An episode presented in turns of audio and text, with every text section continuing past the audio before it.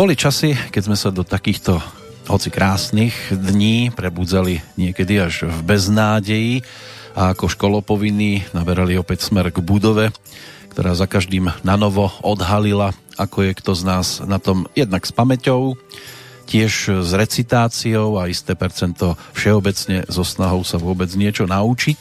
A takéto to malo aj podoby. Jedna skupina sa pre istotu nenaučila nič, iná hapkala, spoliehala sa na šepkárov, no a mizivé percento sa to dokázalo niekedy priam až nabifľovať.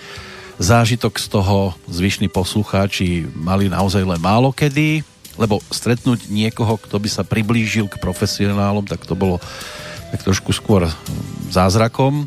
Čo je ale horšie, odchodom zo škôl drvivá väčšina na tú poéziu, prózu a podobné smery si ten čas už veľmi nenašla, hoci ak bola príležitosť vypočuť si profesionála a niekomu komu to bolo, tak povediac, dané do vienka, e, sme sa priblížili, tak nám tie sánky padali priamo až ku podlahe.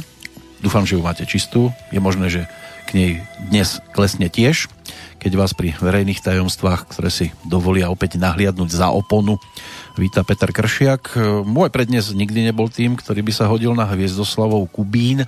Skôr som žasol, ak sa to niekto naučil na spameť a sypal to z rukáva. Ale básničkou začneme. V tomto prípade to bude skôr teda text k pesničke a ten dostal názov Posledný klaun. Či je tu leto, či jar, Grimasa skrýva smutnú tvár. Za noci v šatni besenné, šťavnaté vtipy jesene, Seladonov aj ohavy, rozpáli bohém rúhavý. Kone mu kradnú na dvore a nikto na nich neorie. Posledné slova láskavé posledný fernet ku káve, posledné salto v manéži, na ktorom už nezáleží, posledný potlesk, opona a odchod v zmysle zákona. Divák sa ešte rehoce, len starý klaun sa nekoná. Robil si srandu zo seba a za to raz pôjde do neba. Tak to sú slova, nie je to úplne presne celý ten text, ale už tam veľa toho nechýba pesnička venovaná dvom hereckým legendám. William Polóni na jednej strane, Jozef Dóci na druhej. Autorom tohto textu e, Peter Valo, ktorého by som mal mať v tejto chvíli na Skyblinke, ak sa počujeme. Počujeme sa. No úplne úžasne. Želám ti pekný deň. Tak... Ďakujem a pozdravujem všetkých, čo počúvajú. Ja som rád, že sa opäť takto máme možnosť skontaktovať. Dnes e, pri téme, e, ktorá je ti zrejme blízka hlavne vďaka takýmto prácam textárským. No tak svojím spôsobom áno. V tej pesničke by som ešte povedal to, že pôvodne som chcel napísať takú malú komédiu pre dvoch klavnov, pre Vila a pre Joža. Uh-huh. Lenže najprv odišiel jeden, potom druhý, tak ostala pesnička. No. Tá pesnička... Text ostal tak polovici ako hry. Áno. Mala to byť taká vyložené pre dvoch výborných klaunov, no ale tak ostalo toto, no aspoň to. Tomáš Kuťka ju zaspieval veľmi dobre a tak... No, a na to, že to je tréner hádzanárov, tak je to, ako spevák je úžasný. No, no tak to je výnimočný spevák. Dokonca svojho času Karol Duchoň povedal, že na Slovensku nemám konkurenciu, akurát túto kuťas, ale ten našťastie na to kašle. Ale na Karola sa v týchto dňoch tiež určite spomína v dobrom, lebo tak je tu ten, to nedožité jubileum 70. narodeniny, ktoré si pripomíname, alebo pripomínali sme si 21. apríla, ale dnes to bude nie o spievaní, bude to skôr o recitovaní. Ako si bol ty na tom v škole? Vedel si sa naučiť básničku? No, tak ja som bol taký dosť darebák, lebo asi od 4. ľudovej až po SVŠ som stále recitoval Valibuka, už to učiť, učiteľke brčkaveli uši. Až potom nejak dru- na druhej SVŠ mi to doslova zakázala. A ten Valibuk mal koľko sloh? No to bolo dlhé, to je ten samochalúbka. Išiel som raz cez horu, stretol som tam potvoru a tak ja som sa vždy díval na tú učiteľku, že to je tá potvora. tak ona to možno aj vycítila. ale, ale ináč k poezii človek dojde neskôr a keď najmä túto staršiu poéziu, ktorú keď pochopí ako to pocity národa, ktoré sú potrebné.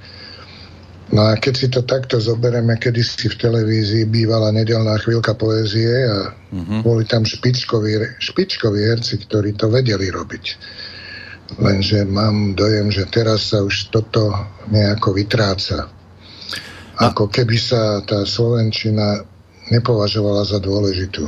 A ty si aktuálne radšej čitateľ alebo posluchač poézie? Aj, aj. Napríklad, keď taký Ida Rapajčová, keď niečo prednese, to, tak to nemá chybu naživo počúvať. Kedysi, keď človek počul Záborského, alebo Hubu, alebo Valacha, keď Valach dal nejakého Rufusa, tak to, to nemalo chybu to. Proste to išiel mraz po chrbte, lebo tí ľudia to vedeli. No, vedeli robiť s textom. Naposledy som uvádzal do života knižku Čierny humor v bielom plášti 2. Mm-hmm. No a čítal mi to Oldo Hlaváček, tam čítal jednu kapitolu. Keď som sa kúkol do toho môjho textu, tam mal samé kliky háky poznačené, kde pauza, kde zdôrazniť. To proste, oni sa na tieto veci aj na obyčajný text pripravovali neskutočne.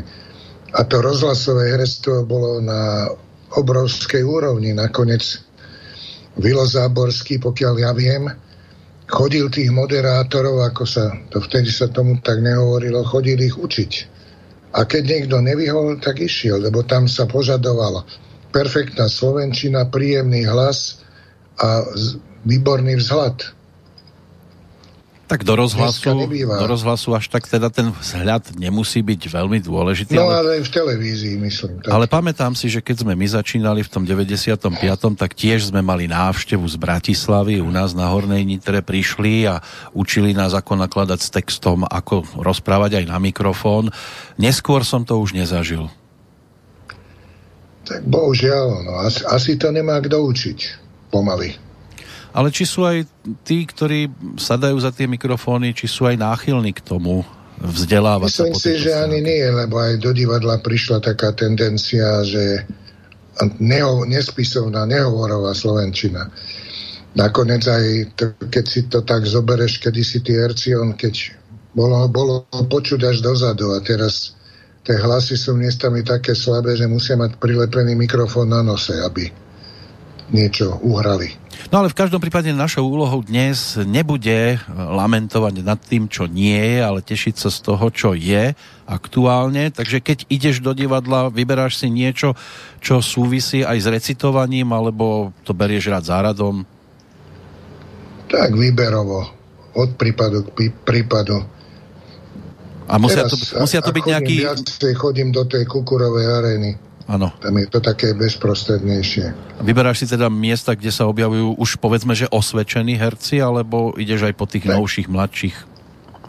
No tak čo, tam, tam hrajú všelijaký možný, lebo to je to sú inscenácie také, či predstavenia také poskladané, tak tam sa objavia aj mladí, aj starší, ale, ale tak treba, ten Ďuro má to celkom zaujímavý ten repertoár, že sa snaží reagovať na dobu a tak svojím spôsobom. No, spomínali sme legendy. Čo takto mladá nastupujúca generácia, nájdeš tam nejaké meno, dokážeš si vybaviť niekoho, kto by splňal určité kritéria? Že toto bude dobré v budúcnosti? Vieš čo, to ťažko povedať. Lebo jednak oni nerecitujú zväčša, a nevieš kde. Ne, nepočul som. Počul som tu idu, naposledy počul som Joža Šimonoviča, ktorý je perfektný v tom.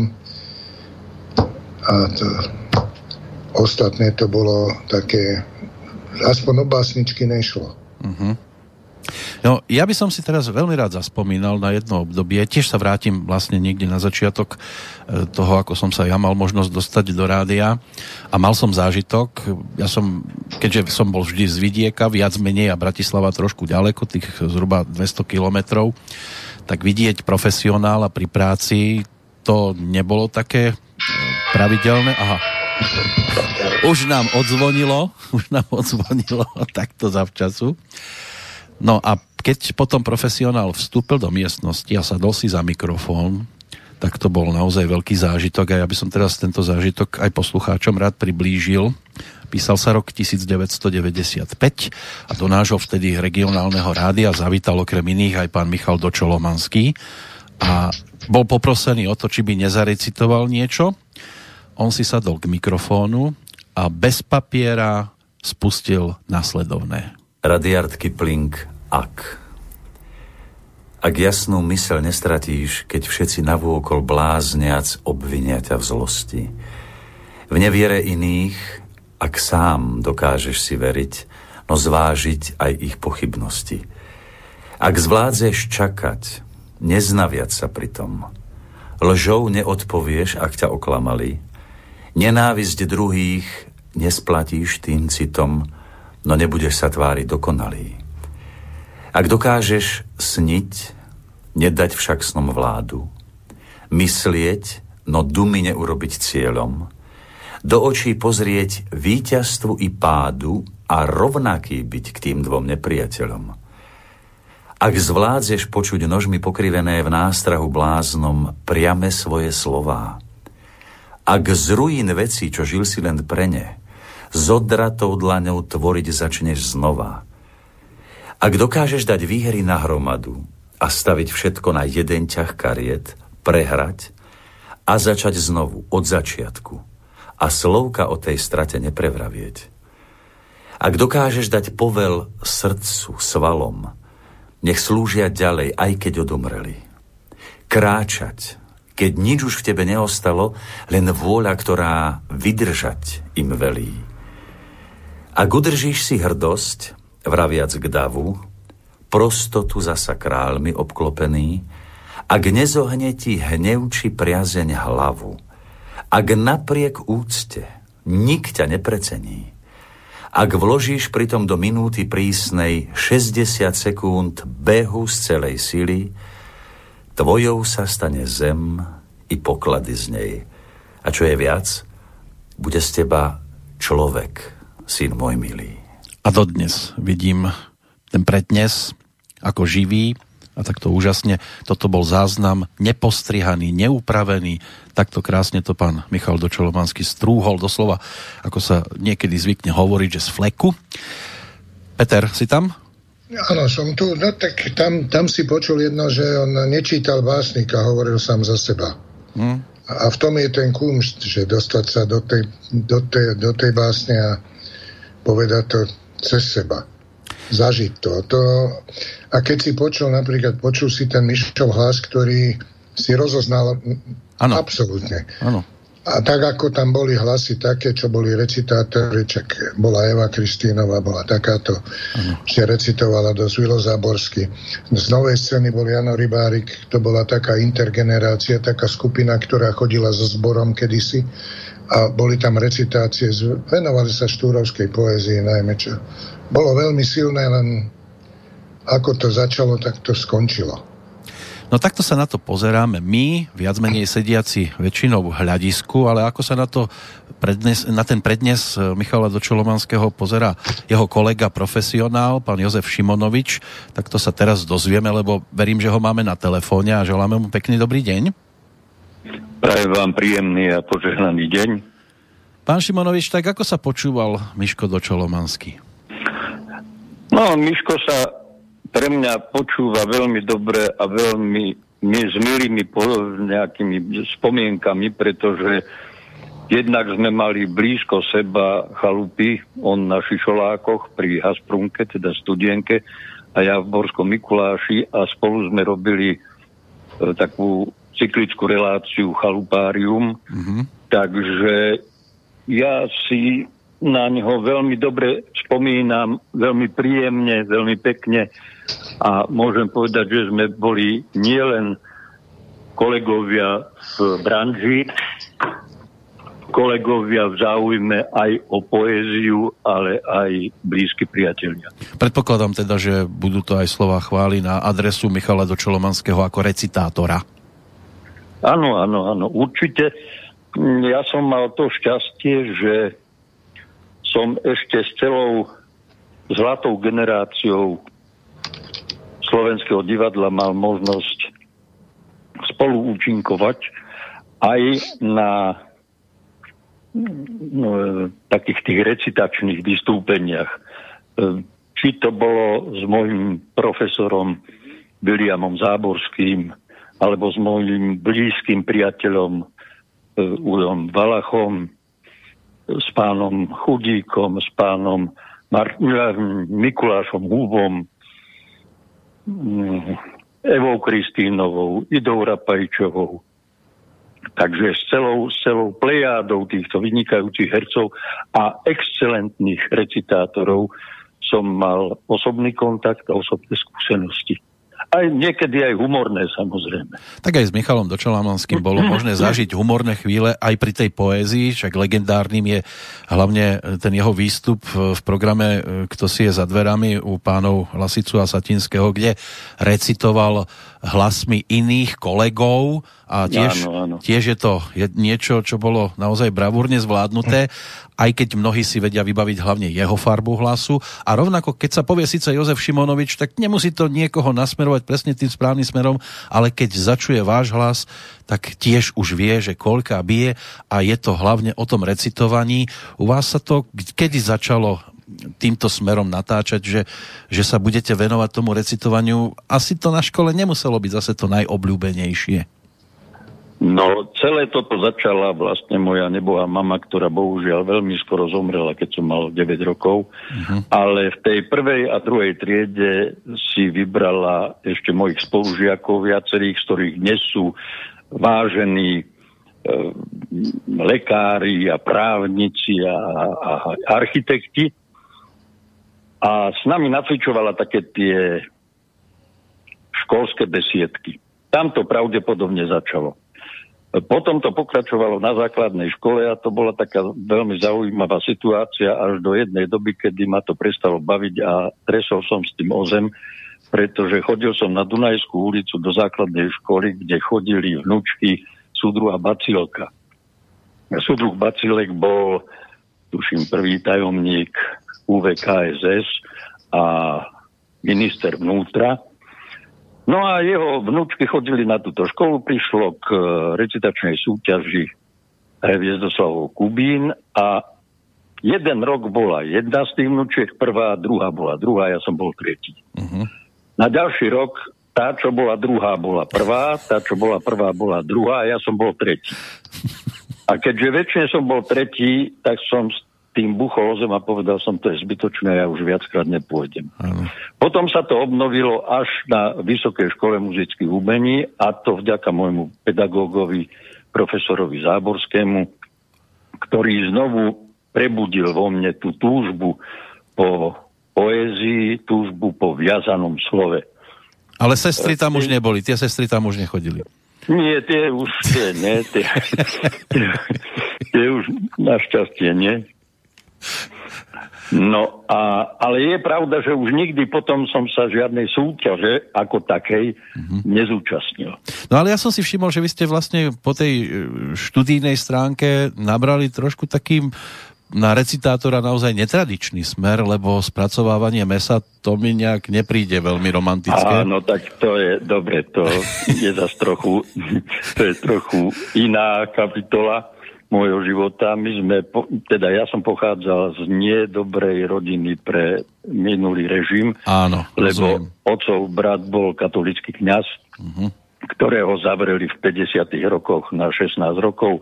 Otec bol advokátom, ktorý po zatknutí jeho brata musel okamžite opustiť advokátske povolanie a stal sa pomocným robotníkom v transporte chrudím oprava výťahov.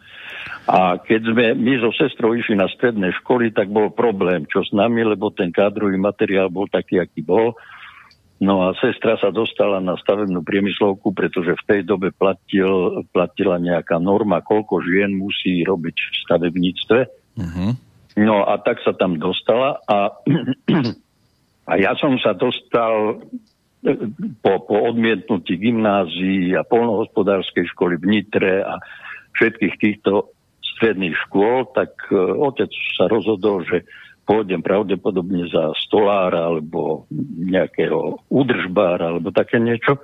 Ale stretol sa náhodou, božím riadením, nie náhodou, s, so svojím spolužiakom, ktorý bol profesorom na chemickej priemyslovke. A keď mu otec hovorí o tom, že má so mnou problém, že kam má dať do školy, tak mu tento pán profesor povedal, však daj ho k nám, ja ho schovám.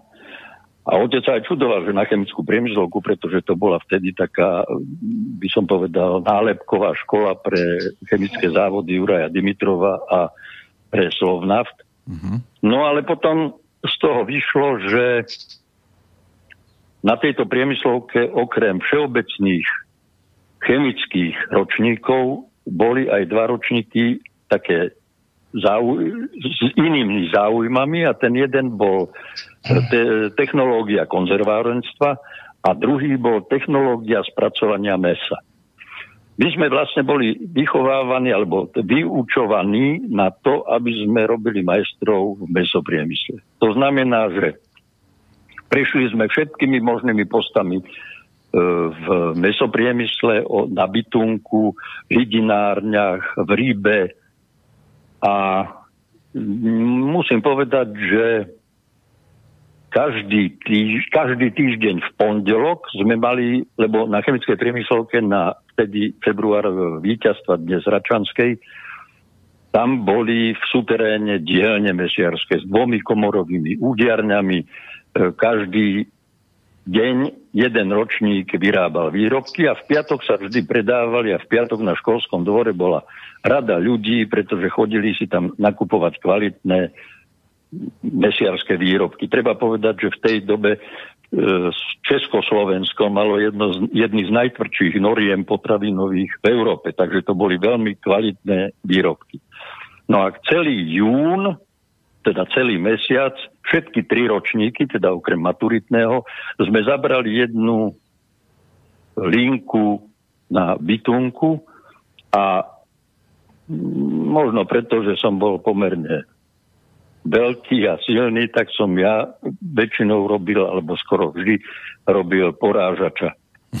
Takže musím povedať, že mám okolo tých no, 40 tisíc zabitých prasia. Jujha. Takže, no a toto, keď som skončil, ja som bol veľmi rád a dodnes hovorím, prosím vás pekne, nenadávajte na komunistov, lebo nič lepšieho mi nemohli spraviť ako toto, že som skončil chemickú priemyslovku odbor technológia spracovania mesa, pretože celý ďalší život som s týmto žil. Mal som problémy dosť často, pretože som mal e, hubu, ktorá sa nevedela udržať na úzde, Mal som dokonca na vysokej škole návrh na okamžité, z ústredného výboru strany, návrh na okamžité vylúčenie zo štúdia. E, samozrejme vďaka e, trestnému komandu, ktoré tam bolo, to znamená dekan profesor Záborský, e, profesor Vychodil, môj ročníkový vedúci profesor Bucký a Ďuro Svoboda boli v tomto, tejto porote. No a vďaka aj ním som z toho vyšiel, takže dekan fakulty mi dal len um, okarhanie na vývesnú tabuľu uh, fakulty, ktorá ale tam, to, to pokarhanie tam bolo asi hodinu, pretože práve vtedy bolo štipendium. To si Peter určite pamätá na túto epizódku. A my študenti sme stáli v rade k Vestorovi na štipendium. No a každý, samozrejme, čo išiel okolo tej tabule, tak sa rehotal na tom, že aha, Šimonovič je pokaraný za politický prehrešok. No a vtedy vyšla pani Rudkajová, tajomnička fakulty, strhla z tej vývesnej tabule toto pokarhanie a povedala, z rozhodnutia súdru a dekana si nikto srandu robiť nebude. Ja už som tam nikdy nevysel. som presvedčený o tom, som presvedčený o tom, že to urobila na schvál. No a potom som mal neskôr samozrejme rôzne, rôzne problémy, kde, kde e, napríklad aj v Nitrianskom divadle, ktoré bolo môjim prvým angažmán, mal som problémy a mal som problémy aj v politickom súbere novej scény. No a keď si ma direktor zavolal, že čo to malo znamenať, ako je to možné, že som e, súdružku, e, kádrováčku poslal do teplých krajín, tak som povedal, dobre, tak ma vyhoď. Idem do, mes- do ktorýkoľvek podnik mesopriemysle ma zoberie. Poprvé budem mať trojnásobný plat ako tu v divadle, po druhé budem mať pracovnú dobu od do a po tretie ešte si aj ukradnem, takže kľudne ma môžeš poslať. Ja som, musím povedať, že ja som dokonca aj to, túto profesiu mal celkom rád. No váš život to je jedna báseň, keď sa to tak e, do toho človeka... Ale no nie je to až také, nie je to až také hrozné, len bolo treba trošku... Viete, aj tým, že mama, že mama zomrela tak skoro, že som ju nemal, tak som bol navyknutý všetko si vybavovať sám, mm-hmm sám o seba sa starať, lebo otec bohužiaľ ako robotník e, rajzoval po celej republike, takže my so sestrou v tých začiatkoch, keď mama zomrela, tak to znamená, že sestra mala 12, ja som mal 9 a my sme museli sa starať o celú domácnosť. E, v tej dobe samozrejme neplatilo, neplatili také tie E, detské práva ako dnes, pretože dnes e, deti nemusia nič a všetko vybavujú rodičia, ale vtedy napríklad bolo také, že otec v nedelu večer, keď odchádzal na vlak, lebo išiel volať, povedzme, do Brna alebo do Plzne, tak položil na stôl peniaze a povedal sestre, keďže bola staršia, zajtra príde 30 metrákov koksu. Tu sú peniaze, zaplať to.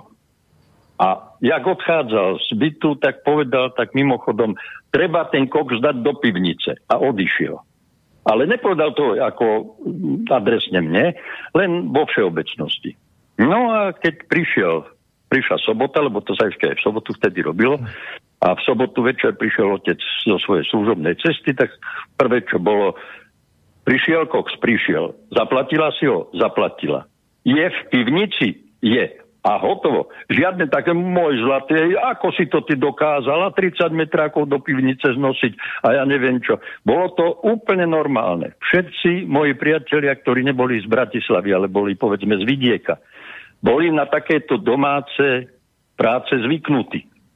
Pretože mohli ísť hrať futbal až potom, keď vykydali hnoj od dobytka, keď vyčistili dvor, dievčatá, keď poumývali riady a neviem čo všetko, hej Ano. Dnes, bohužiaľ, sme dostali touto pavýchovou naše deti tam, že málo ktoré niečo vie urobiť. A myslíte si, že vy ste boli iné dieťa dnes? No, pri mojom otcovi určite. Ja som si tam všimol, keby môj, otec, keby môj otec žil dnes a ja by som bol mo- malé dieťa, tak môj otec dostane za týranie dieťaťa trest, súhrný trest 240 rokov. Ale musím povedať jedno.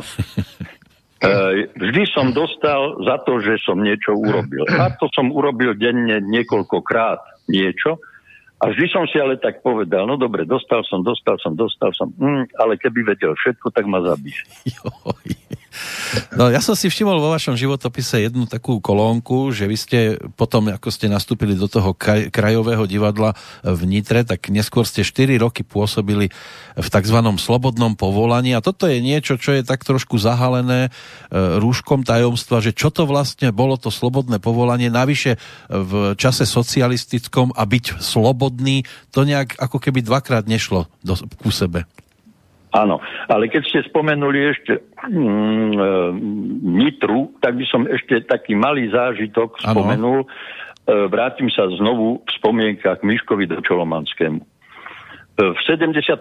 roku bola to inak moja prvá postava. Karol Spišák doniesol z Polska hru malované na skle.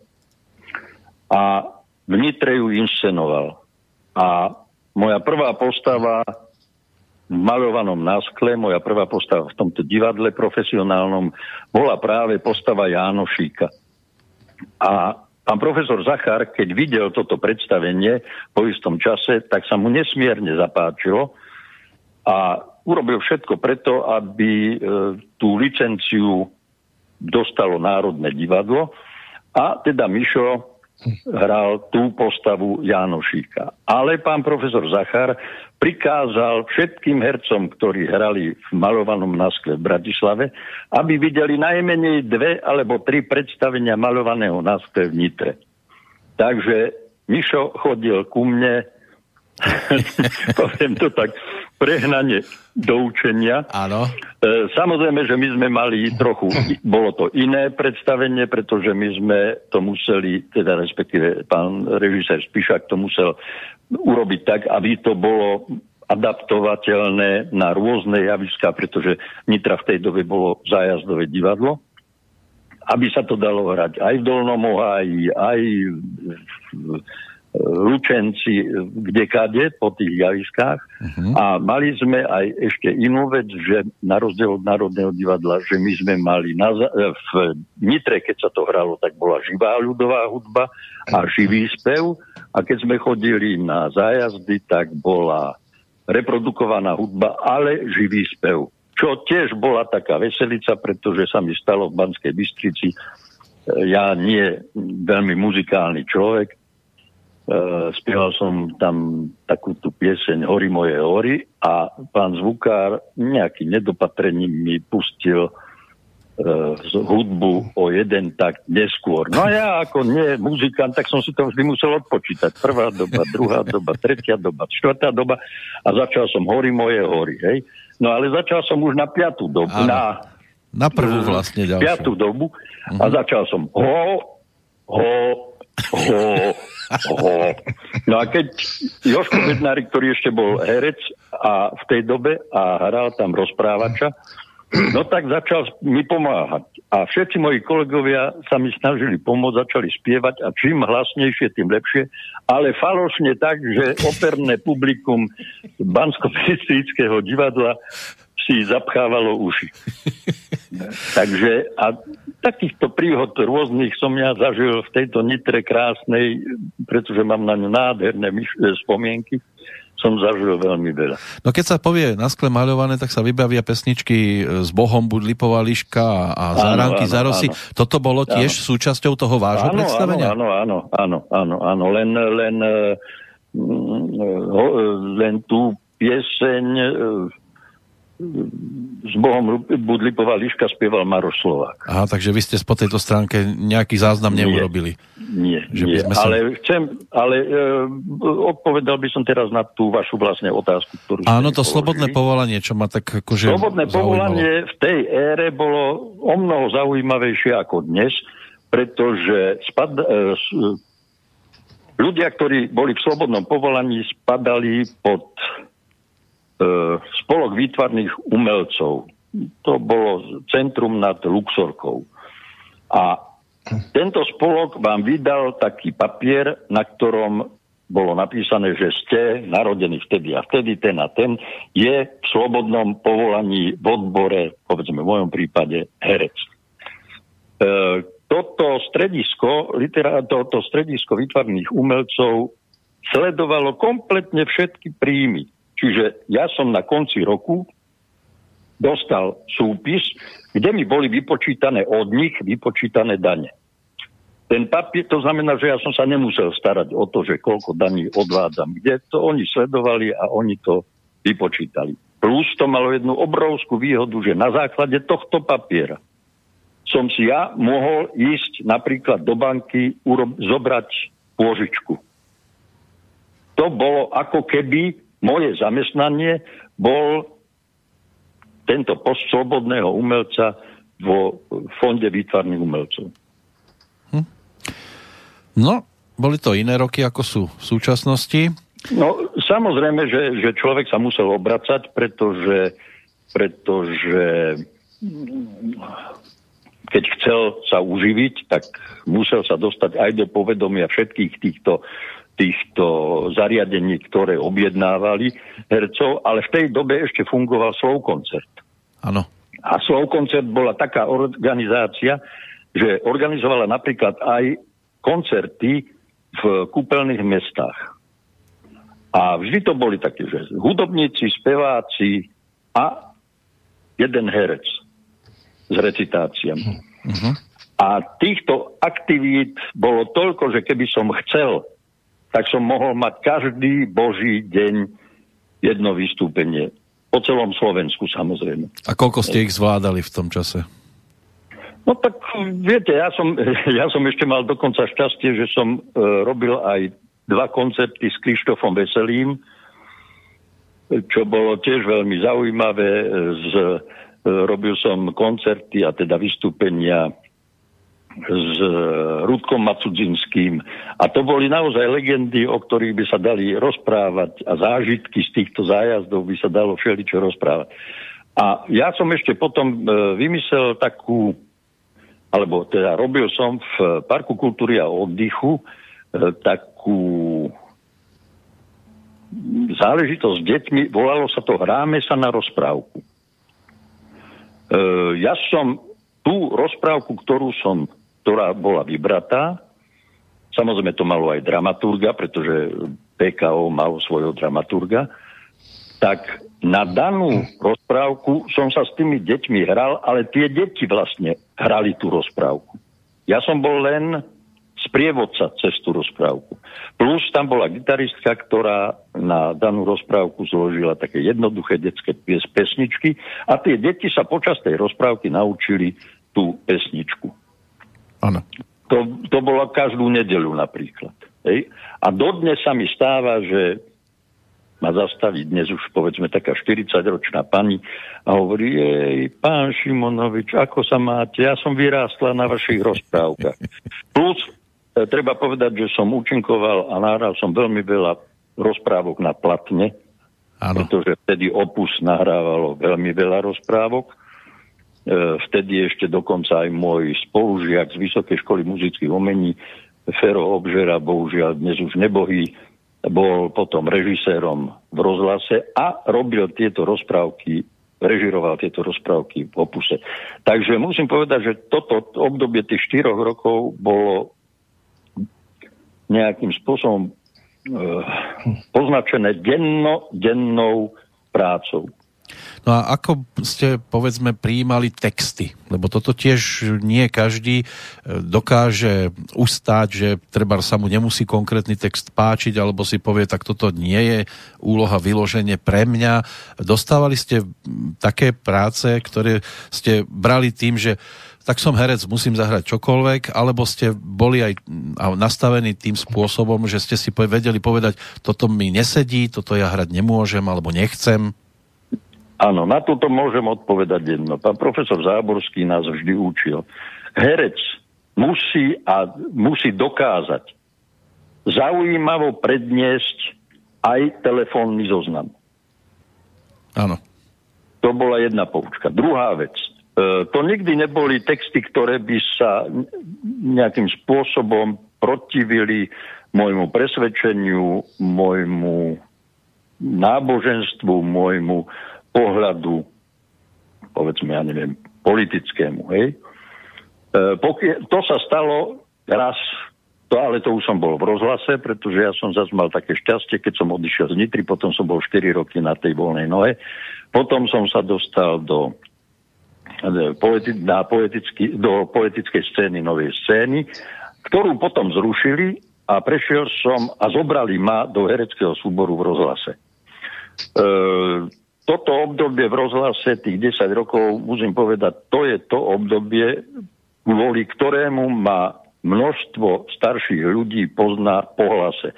Pretože som mal obrovské množstvo relácií. E, v tej dobe, keď som bol v rozhlase, tak sa tak herec, alebo člen hereckej, hereckého súboru musel účinkovať. Či to boli komentáre, dokumentárne texty, rozprávky, hráme našim jubilantom, čísla športky, prosto všetko. Hej? Áno. E, bola to samozrejme jedna obrovská škola. Ja by som veľmi prijal všetkým poslucháčom Vysokej školy muzických umení, aby prešli krstom E, spolupráce s mikrofónom, pretože ten mikrofón jednak na jednej strane vie pomôcť, na druhej strane vie utopiť. Aj veľa odhalí, veľa odhalí. Vám. Pri mikrofóne vám nepomôžu grimasy, pri mikrofóne vám nepomôžu gesta, pri mikrofóne vám pomôže iba váš hlas a to, čo s ním dokážete urobiť. Tak vy ste majiteľom naozaj takého originálneho alebo charakteristického hlasu. Taká trošku odbočka pred pesničkou, ktorá nám urobí prestávočku. Ako to zaberalo na ženy, tento váš hlas? No, vy, vy teraz chcete, aby som vám na staré kolena prezradil moje know-how? Lebo myslím si, že s týmto hlasom, keď ste prehovorili po telefóne, tak to proste muselo na druhej strane riadne zamrviť tou osobou. No tak do, dobre, ale to keď som bol mladý, tak to je. Ale je zase pravda, že je pravda, že mne teda môj hlas tak neznie, lebo ja keď sa počúvam alebo počujem, tak sa čudujem, prečo si ľudia myslia, že, že je to nejak od pána Boha daný hlas, ktorý je zaujímavý, ale tak asi je to tak, ale e, ten hlas vám je len jedno, jednou časťou toho nazvime to v úvodzovkách, úspechu v interpretácii textov. Áno. To je len jedna časť. Tá hlavná časť je vytiahnuť, vydolovať z toho textu tú, ten, ten zmysel, ktorý dáva, ale je zase na druhej strane pravda, že množstvo básnikov mi povedalo, že je zaujímavé, keď som teba počul recitovať túto moju báseň, ani som netušil, čo som napísal veľmi môže pomôcť, e, keď niekto s tým e, svojim hlasom, ktorý mu bol daný, e, chytí do ruky nejaké dielo, tak môže to naozaj ešte povzniesť niekam do výšin, kde to mnohí ani nečakali, že sa to ešte môže ocitnúť. Takže určite s tým Istotne, sa dá... viete, to je, to je presne to isté ako aj s dramatickým dielom, divadelným dielom. Hej? Aj tam sa dá urobiť to, tá, tá, ten istý text sa dá urobiť na viacero spôsobov. Ono je to, ono je to asi ako, ako s pesničkou, že môže sa postaviť 10 spevákov áno, áno, a každý to áno. prednesie inak, lebo má áno. svoju farbu charakteristickú. Áno, áno, áno, áno. No Peter, keď sa uh, rozrozpráva pán Šimonovič, čo to robí s poslucháčom tvojho typu? Nie, tak to je to perfektný prednes a vyložené to hovorí zo seba. Lebo máš takých čítačov, ktorý prečítať niečo odbrble a v podstate nemá to ducha. Jožo to dá tak, ako to má byť. No, čak on je spojený napokon nie len s tými veľduchmi, ktorých spomínal ako hereckými, ale robil aj postavu Štúra. Čak keď prišiel na záhorie, vošiel do krčmy, že si chcel tam kúpiť chalupu, tak všetká krčma zrevala, že Štúr prišiel. Áno, to bolo, to bolo pre, práve v tom období, keď išla Anička Jurkovičová a toto je naozaj pravda, že som vošiel do krčmy a naraz všetko stíchlo, ozval sa tam, že štúr došol a ja samozrejme som v tom okamžiku objednal všetkým jedno pivo a jedno míšané. Míšané to je, to vtedy sa pilo na záhory. Míšané to je rum s karpatským horkým. No, no a už sme boli priatelia so všetkým. Dnes tu spomíname viac mužské hlasy, ale čo takto ženské hlasy, pán Šimonovič, na vás aké pôsobia najviac? No, viete, problém, keď ste sa opýtali teraz náhlas, problém je v jednom. O tom sme sa už bavili s viacerými mojimi staršími kolegami, čím to je celá tá generácia hercov, alebo teda väčšina tých hercov toho zlatého veku Národného divadla boli krásne, zamatové, hlboké hlasy. Zoberte si Záborského, e, Valacha, aj pán Pántik. Machatu, Machatu.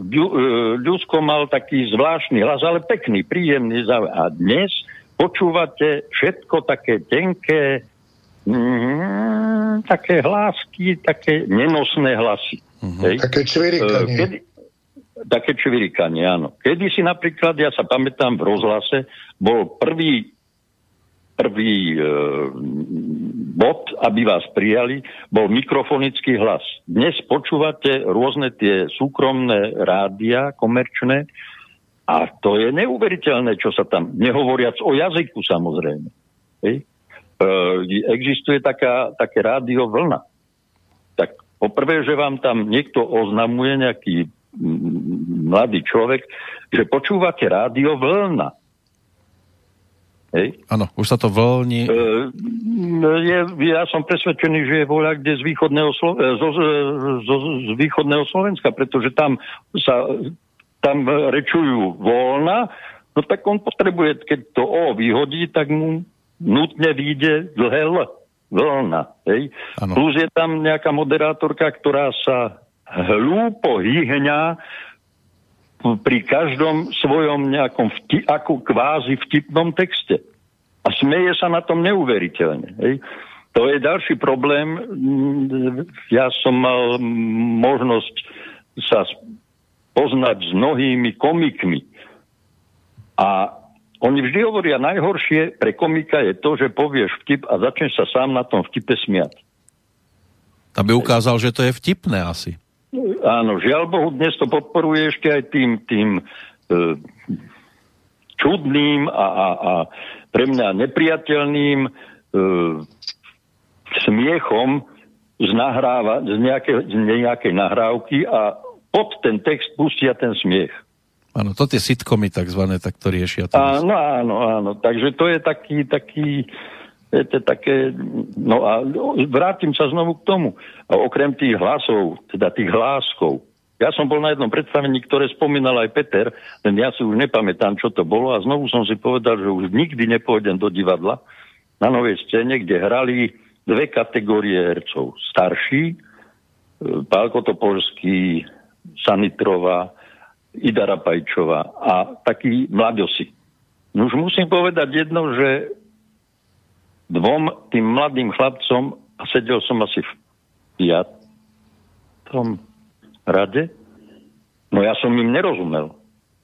Na rozdiel od týchto starších kolegov, ktorým bolo rozumieť, kde to malo logiku ten text, kde, kde javiskový pohyb mal logiku podopretý textom, čo u týchto chlapcov alebo u tej, tej mladej generácie po väčšine nebolo. Tam bol problém, že, ja prepáčte, musím to tak povedať, e, môj otec vždy hovoril a to presne sedelo na tých mladých ľudí. Motal som tam ako prd v gaťach. No len má výchovu tej staršej generácie a tá ho pustila na javisko aj napriek tomu teda, že to nesplňal to základné, čo by mal. No viete, to už sú záležitosti aj, aj režiséra, aj povedzme riaditeľa, ale, ale tam, bol, tam bol mladík, ktorý, poviem, absolútne zodpovedne. Chlapec, ktorý bol štepený proti divadlu. Hlasovo, pohybovo. Hm. Ale hral. Ale trošku sme odbočili od tej e, mojej pôvodnej ano. otázky, že čo ženské hlasy na Slovensku? No, e, nielen ženské hlasy, problém je všeobecne. Ja som učil 4 roky na konzervatóriu a myslel som si, že si z tých mojich žiakov nájdem partnerov, pretože Euka Kristínová žiaľ Bohu už je mimo. E, Ida tá už pomaly tiež Takže si nájdem nejakú partnerku alebo partnera na tieto recitačné moje e, výjazdy. No, bohužiaľ musím povedať jedno. Tí, ktorí by aj splňali, že áno, tí o to nemali záujem. Lebo viete, e, interpretácia poézie nie je kšeft. To za to nedostanete, povedzme, finančné ohodnotenie ako za televíznou inscenáciu. Na druhej strane, tí, ktorí by boli aj ochotní, tak tí zas to nevedeli. E, čo sa týka ženských hlasov, nie je to až také zlé, pretože predsa len u tých žien mm, ten hlások nie je... Tam, tam sa musíme pozrieť len na to, či je to hlas mikrofonický, či je to hlas príjemný, alebo, ale väčšinou to bývajú príjemné hlasy. Hej. E, kým u tých chlapcov je to práve tým, že sú to také tie tenušké hlásky, mhm. tak sú také nepríjemné na, na príjmanie myšlienok, povedzme, z poézie. Ja som sa to pýtal hlavne preto, lebo tú pesničku, ktorú by sme si teraz vypočuli, tak autorom tam je práve Peter Valo, čo sa týka textu. Naspievala Majka Olejníková. Peter, ano. toto je ženský hlas e, z tvojho pohľadu. Predpokladám, že budeš chváliť. Nie, tak to, nie, to sa chváli samo, to je výnimočný talent, čo sa toho týka. Tak nerobila viacej pesničiek a je škoda, že sa nevydala touto cestou No tuším, bola tam nejaká tendencia ísť do zvolenského divadla, ale nevedno prečo, lebo mimoriadný talent. Aj, aj farba hlasu, aj spracovanie, to, aj, aj dobrá herečka, no ty, ja mám na ňu len veľmi dobré spomienky. No a my si ju vypočujeme v pesničke s názvom Svetopluk, takže čo by sme k nej povedali, k tejto skladbe? No tak vznikla ešte predtým, ako chcel istý predseda Národnej rady zbúrať tú sochu. Tak proste táto téma Svetoplukovská je u mňa živá, lebo myslím si, že každý národ má také dejiny, k akým sa hlási. No a nehlásiť sa k svojmu kráľovi je podľa mňa hlúposť. Tak som si vymyslel tú situáciu, ako keby ten král prišiel do súčasnosti. No nakoniec mám rozrobenú hru, taký návrat, že sa dostane do súčasnosti a mám dojem, že to bude dosť veľká sranda. Tak si to vypočujeme teraz v pesničke.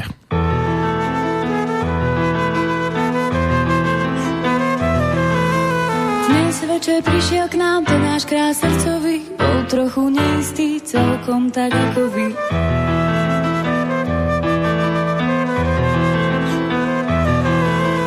chvíľočku bez rečí postával v kuchyni, medžo pre Lolinku, nech sa nezašpiní. A potom pri káve rozprával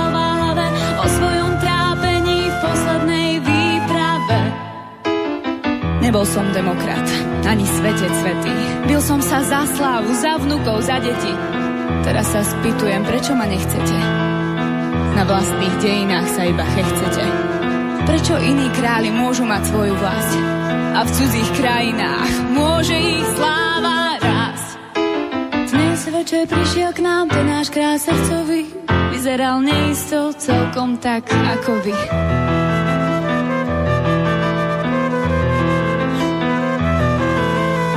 Posťažoval sa mi, to sa mi nepáči, keď ma od národa odťali kováči. Prečo iní králi môžu mať svoju vlast a v cudzích krajinách môže ich sláva potom sa zodvihol a zobral si svoj meč. Oči mal plné slz, keď smutne kráčal preč. Veľký kráľ, srdcový, dvíhal našu slávu. Nedáme mu miesto, kde by sklonil hlavu. Zanechal mi iba tri prúty na stole. A sochu z kameňa pri starom kostole. Dnes večer prišiel k nám ten náš kráľ srdcový, bol trochu neistý, celkom tak ako vy.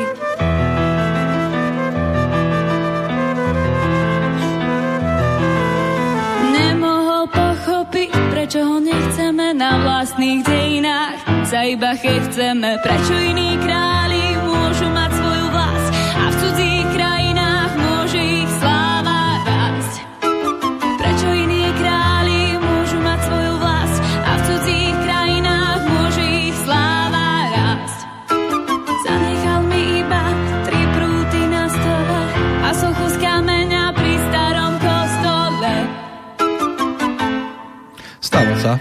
áno, že na vlastných dejinách sa naozaj niekedy iba smejeme.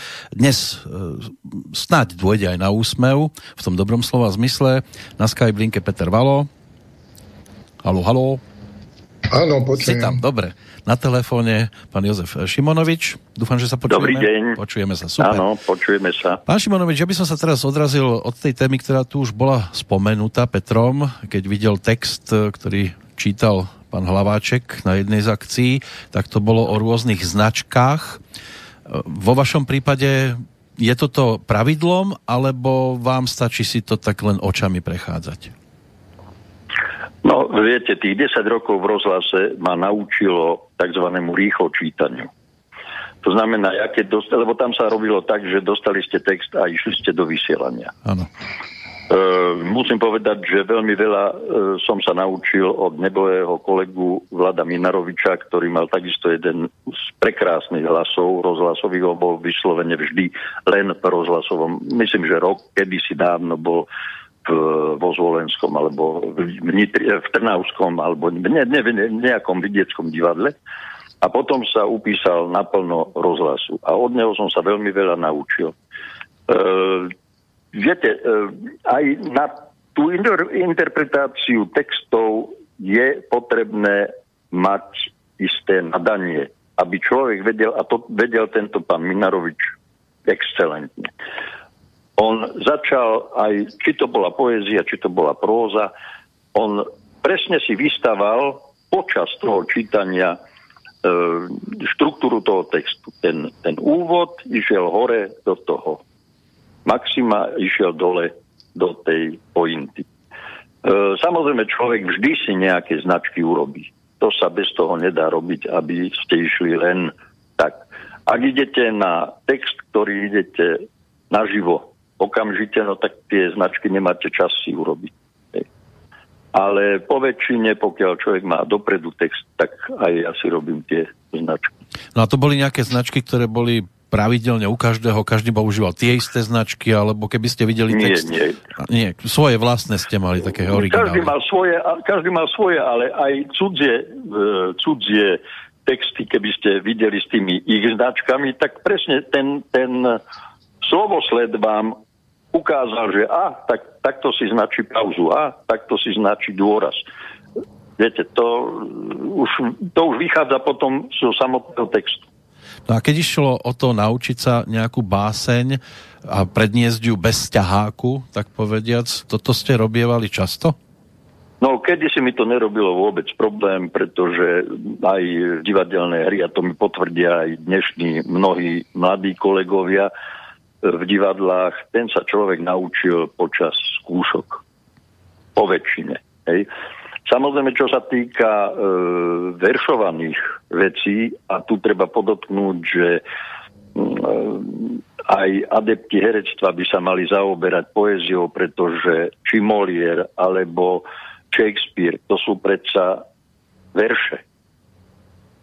A bez znalosti štruktúry verša, bez teórie verša, to nemôže nikto zvládnuť. E, takže chcem povedať, že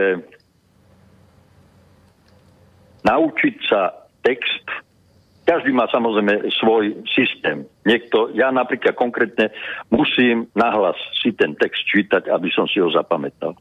Uh-huh. Niekto, niekomu stačí si to len čítať niekto, ako napríklad Euka Kristinová, ona si vždy tú báseň opísala do takého notesa.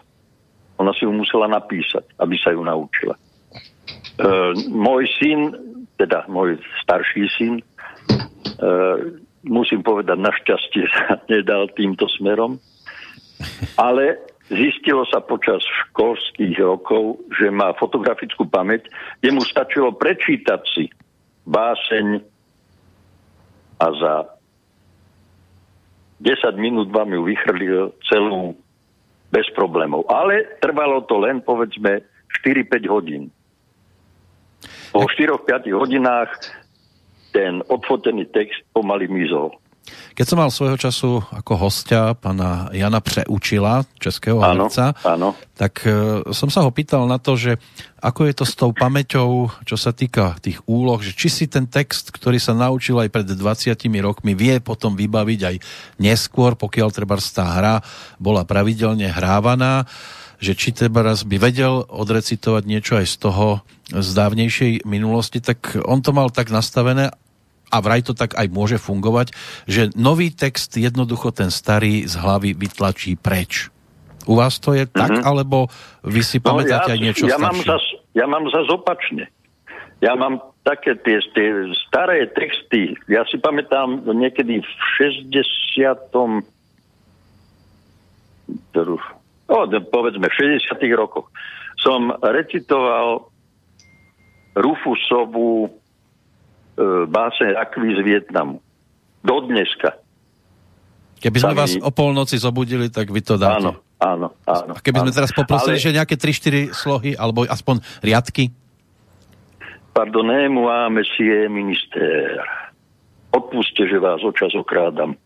Hoci som iba obyčajný ustatý lodiar z prístavu. V špinavých čižmách, bez cylindra.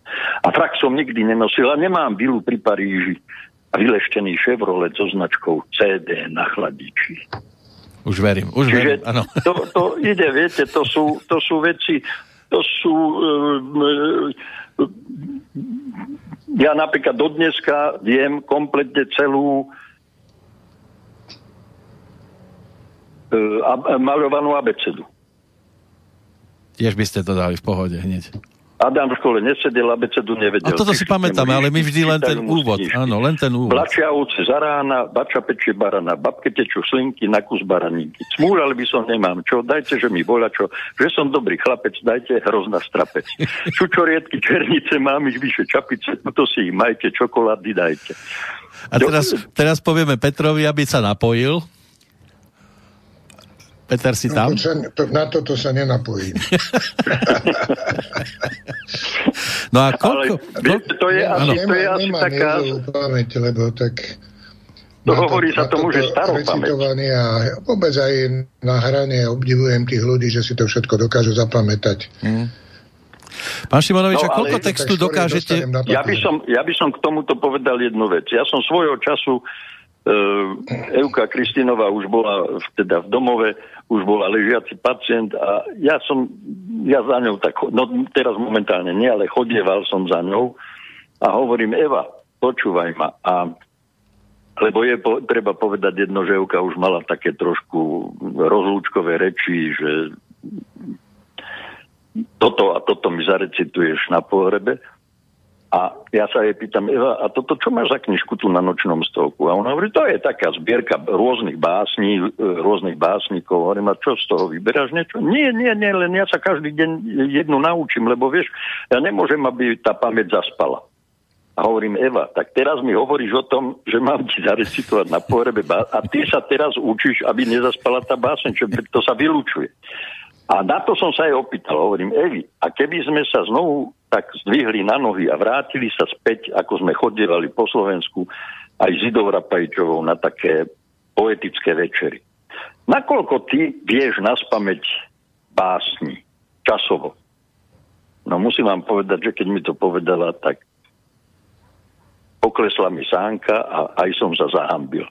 A hovorím, no ja neviem, tak na 4 hodiny. Fú. To má... 4 hodiny ano. dokázala by súkať báseň za básňou. Treba povedať, že pani Kristínová je ročník 1928. Áno, áno. No, keď my budeme mať po 90 ak sa vôbec dožijeme samozrejme, tak budeme radi, keď povieme, ako sa voláme. A presne tak.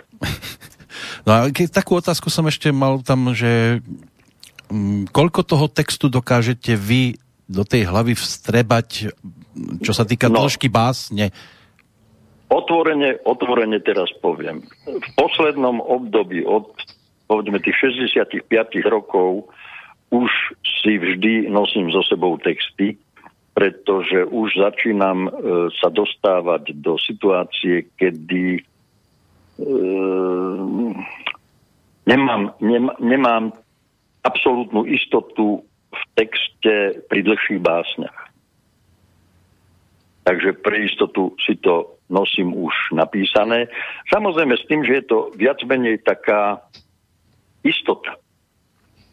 Veľakrát sa do toho ani nemusím pozrieť. Áno, kedy si boli v tých divadlách tie kúkanie pre šepkárov? Áno, bol tam šepkár. No tak ono, tí šepkári v podstate sú stále, len sú v portálu. A sú, sú na boku teraz. Hej, ano, hej. Tam tie Ale je pravda, je pravda, že aj keď som bol mladý, tak sa mi stalo, že som bol v Trenčíne v Bazovského galérii aj s dámským komorným orchestrom. A keďže tá galéria kedysi bola v takej úzkej, dlhej miestnosti, tak sme sa vždy striedali. Takže oni zahrali dve, tri skladby. E, pani dirigentka Šarajová tam bola vtedy. Odišli, ja som vyšiel, povedal som jednu, dve básne a zase sme sa tak vymenili. A ja som robil tam novomestského báseň e, Ruská cesta sa to volalo. A tu sme sa vymenili, ja som prišiel tam a tá báseň začínala. Prvý raz šiel som dlhou ruskou cestou. Brezové háje, brezové lesy. Brezové lesy, brezové háje. Brezové háje, brezové lesy, brezové lesy, brezové háje, brezové háje, brezové lesy. Uklonil som sa, odišiel som preč. Čiže aj v mladom veku sa stane, že tá pamäť niekedy vybehne. Obdobná situácia sa, mi stala, to som ešte bol na vysokej škole a pán profesor Zachar nás vždy obsadzoval do Národného divadla, do hier na také tie menšie postavy a obsadil nás aj v, vo svojom naštudovaní Herodes a Herodias. A ja som zhodou náhod mal prísť cez celé javisko krížom cez diagonálu profesorovi Záborskému ako Herodesovi a povedať, jasný pane kráľu, blahoželatelia. A on mi odpovedal, odkiaľ synak, z Gatarenska, Fenície a tak ďalej. A ja som prišiel, teda vyštartoval som, a už keď som vyštartoval, tak som vedel, že neviem, čo mu mám povedať. Prišiel som k nemu a teraz ostalo, samozrejme, to sa človeku zdá, že to sú minúty, ale to sú sekundy. Prosto nič nebolo. Záborský tak na mňa pozrel a hovorí, blahoželatelia prišli. Ja som pokýval hlavou, že áno. Z Gadarenska áno. Zo Samárie pokýval som hlavou. A odišiel som preč. A hovorím si, no tak to je konec, môžem akurát sa vyzrieť teraz kostýmu, koniec aj školy, Záborský ma vyhodí. No ale čo čert nechcel, išiel, išli ďalšie obrazy a my sme ako študenti vtedy s otvorenými ústami stáli za tými šálmi na boku a sledovali sme, ako majstri hrajú. Lebo to podpozorovanie týchto majstrov bola tiež obrovská škola. A Záborský práve mal ten svoj monológ, kde hovoril okrem iného, že a bujarí som ani junák, hrá každá žilka vo mne. A z neho vyšlo, a Jurají som ani bujak, hrá každá žilka vo mne. No samozrejme, nebolo väčšej radosti, lebo viete, študent, najväčšia radosť, škodu radosť. No a ja, keď som už vychádzal teda spoza tých šálov dozadu, do zákulisia, tak už aj Záborský skončil a išiel tiež tadiaľ. A museli sme sa stretnúť, lebo nebolo kadiaľ obísť sa. A teraz som čakal, že čo, teraz čo on povie. A on sa na mňa tak pozrel a hovorí, no vidíš, to sa môže stať každému. No musím vám povedať, že pre mňa to bol, bol taký obrovský doping, že som stratil taký ten pocit toho, bože, čo som to ja nepovedal som majstrovi hmm. Záborskému text môže sa stať. Hej? Áno. Takže No a to, bolo, to bola chvíľa tzv. nechceného, ale sú aj herecké výkony, keď e, to hapkanie pred kamerou herci majú v scenári a tiež je to o recitovaní. Ja by som teraz rád použil jednu takú ukážku. Bude to z českého filmu, ale myslím si, že dostatočná klasika na to, aby mnohí vedeli hneď po prvých slovách Františka Rich- eh, Kovaříka, že o aký titul sa jedná. No a co jsme měli za domácí úkol? Hm? No, že bych vám byl nedal žádný úkol? Ne, pane profesore, říkal jste, abychom si přes neděli hlavně odpočinuli. To se mi nějak nezdá. Prosím, měli jsme se naučit básní. Jak lvové bije mříže, prosím. Ano, ještě, že jste mě to připomněl. Kroupo, no Kroupo, počte. Vy zde máte nedostatečnou z diktátu, ať si to napravíte. A žádné uhlání, no, aby se ty verše pěkně nesly. Jan Neruda? Z písní kosmických. Jak lvové bijem o mříže, jak lvové klecí jatí. My bychom z hůru k nebesům a jsme ze zemí spjatí. Spjatí. Spjatí. Eh, eh. Nám zdá se zvěst, že vane hlas, prosím. Nám zdá se zvěst, že vane hlas. Už pojďte blíže, páni. Jen trochu blíže. E, blíže trochu. Jen trochu blíže, hrdobci. Jimž hrouda nohy výže. my přijdem. Odpust, Matičko, již si nám země malá. My blesk k myšlenkám spřaháme a noha padou cválá. My přijdem. My přijdem. My, my přijdem. My slyšíme, slyšíme. Vy přijdete. No ale co bude dál? Dál to neumím. Tak co s vámi, chlapče? No nepotěšil jste mne, ani já vás nepotěším. Sedněte si. No, toto je snáď asi dostatočne známy dialog. Jiří Sovák ako ten neúspešný recitátor a Václav Lohnízky, ktorý tam stvárnil toho hujera, bifloša, pripraveného striehnúceho na každú chvíľku, kedy sa môže ukázať, že on to vie, on to vie. Predpokladám, že s touto stenkou ste zoznámení dostatočne. Áno. Viete, ono e, s, týmto, s, touto, s touto interpretáciou napríklad aj poezie veľmi veľká e, príležitosť a škola bola aj v tých e, mnohých večerných poetických večeroch Dura Sarvaša na Stromovej na Kramároch. Takže, lebo tam je, tam je taký stabilný okruh, viac menej stabilný okruh poslucháčov a návštevníkov a tam človek práve musí dávať veľký pozor, aby v rámci tej interpretácie zaujal tých ľudí, aby sa neopakoval v niektorých momentoch, lebo každý z nás svojím spôsobom má istú hranicu, ktorú nedokáže prekročiť, ale môže ju istým spôsobom eliminovať. Ja som sa dostal v posledných dňoch, keď som vedel, že sa teda budeme mať možnosť takto porozprávať, k záznamu e, vašej recitácie e, básne s názvom Morho. Ano. Bude to zrejme trošku starší záznam, ale rád by som ju ano. v závere toho nášho dnešného rozprávania pustil, aby poslucháč vedel, ako to robia profesionáli. Nakladajú s textom, už dá sa povedať, že klasikou. Keď sa pozrieme na tú súčasnú tvorbu, dokážete si s radosťou prečítať aj niečo čerstvejšie? Áno, a veľmi rád e, množstvo, množstvo mladých autorov píše síce takým tým na dnešnú dobu e, moderným spôsobom. E, bohužiaľ musím povedať jedno, že sa stretávam niekedy aj s poéziou, ktorá je pre mňa mm, nepochopiteľná a nezlučiteľná s mojou, mojou poetikou, kde sa vyskytujú aj mnohokrát sprosté slova a to si myslím, že to poézie nepatrí. Poézia práve mala ten obrovsk, tú obrovskú úlohu alebo obrovskú, obrovský zmysel, že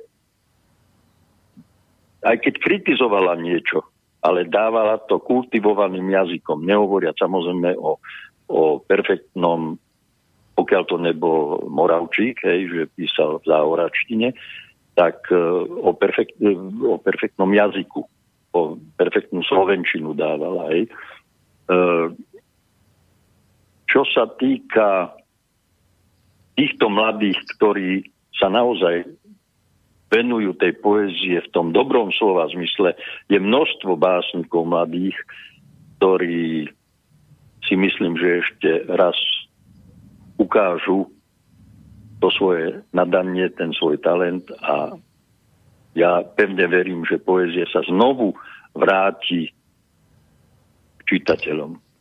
Takže vidíte tam svetielko nádeje, že sa to istotne, vašou generáciou istotne, nebude končiť. Istotne, Veľmi jednoduchý príklad. Po Francúzsku v jaskyni Altamíra sú nástenné malby. Žiadny z tých ľudí vtedy to nerobil, ne, ne, nemaľoval tým úlíkom alebo čím na tú stenu, preto aby sa zviditeľnil, preto aby to predal. Robil to preto, lebo mal presilu pocitu. A čo je poézia? Poézia je presila pocitu. A práve ten pocit, to vnútro človeka je v poézii zaujímavé a preto si myslím, keďže človek, každý jeden človek má v sebe vo svojom vnútri to množstvo emócií, množstvo pocitov, preto si myslím, že poézia nikdy nemôže skončiť, nemôže vymrieť.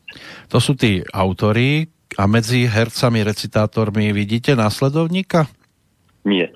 Tam nie. Bohužiaľ, bohužiaľ nie. E, napriek tomu, že sú Tomáš Maštalier, ktorý má veľmi príjemný hlas, ale ne, nevenuje sa, aspoň teda neviem o tom, že by sa venoval poézii, nie je to viditeľné, že by sa venoval poézii. E, má samozrejme množstvo iných e, aktivít a iných príležitostí, takže ale, ale na druhej strane zase musím povedať aj, aj Pán Machata mal množstvo iných príležitostí a venoval sa poézii. Aj pán Huba, e, starší, mal množstvo príležitostí a venoval sa poézii. Eva Kristínova, takisto. E, takže je škoda. Ja no, dúfam, že sa to dúfam, že sa to po tejto koronakríze zlepší. No a, lebo viete, ano? lebo a to by som už skončil s týmto. Lebo je potrebné povedať základný moment všetci herci, staroherci, to hovorím o tej generácii, zlatej generácii Národného divadla, ale nielen v Národnom divadle, aj v Nitre, aj v Košiciach, aj vo zvolenie. A stará generácia mala v sebe takú, také zdravé množstvo zdravej pokory. A tá pokora zmizla. Tá pokora zmizla kompletne na celom Slovensku. Tá pokora zmizla v každej profesii. Tá pokora sa dá samozrejme u starých majstrov nájsť aj v starých majstroch, povedzme, rezbárov, remeselníkov, pekárov. Bohužiaľ, tá pokora zmizla a preto to vyzerá tak, že si dnes kúpite chlieb a za dva dní ho vyhodíte, lebo je plesnivý. E, čiže pevne verím, že aj v tejto profesii sa vrátia títo herci tej pokore a cez ňu sa dostanú aj v tejto poézii, pretože poézia nikdy na nič zlé nenavádzala, nenavádza a nebude navádzať. A vy ste teda príkladom, že aj keď niekto sa na prípadných súťažiach bude umiestňovať na tretich miestach, nemal by na to zanevrieť a mal by sa po tej ceste aj naďalej snažiť ísť napríklad cez tie rôzne súťaže, ako je ten Hviezdoslavov Kubín a podobne, že tie detské talenty, že by to snáď mohli v budúcnosti zachrániť? No má to, má to nábeh, pretože ja chodím pomerne veľa na tieto, do týchto porôd a napríklad e, od, od e, súťaže Šalianský Maťko, čo je v próze súťaž, v povestiach, cez e, súťaž a slovo bolo u Boha, čo je cirkevná poézia. E, tých detí je čím ďalej viac a viac.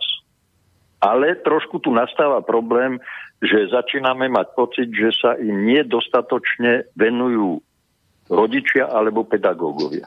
Veľakrát, keď sa pýtate tých detí, že s kým pracovali, tak vám poviem, s nikým, sám ale má to zase, má, má to zase tú vidíte na tom, že tie deti sami majú o to záujem.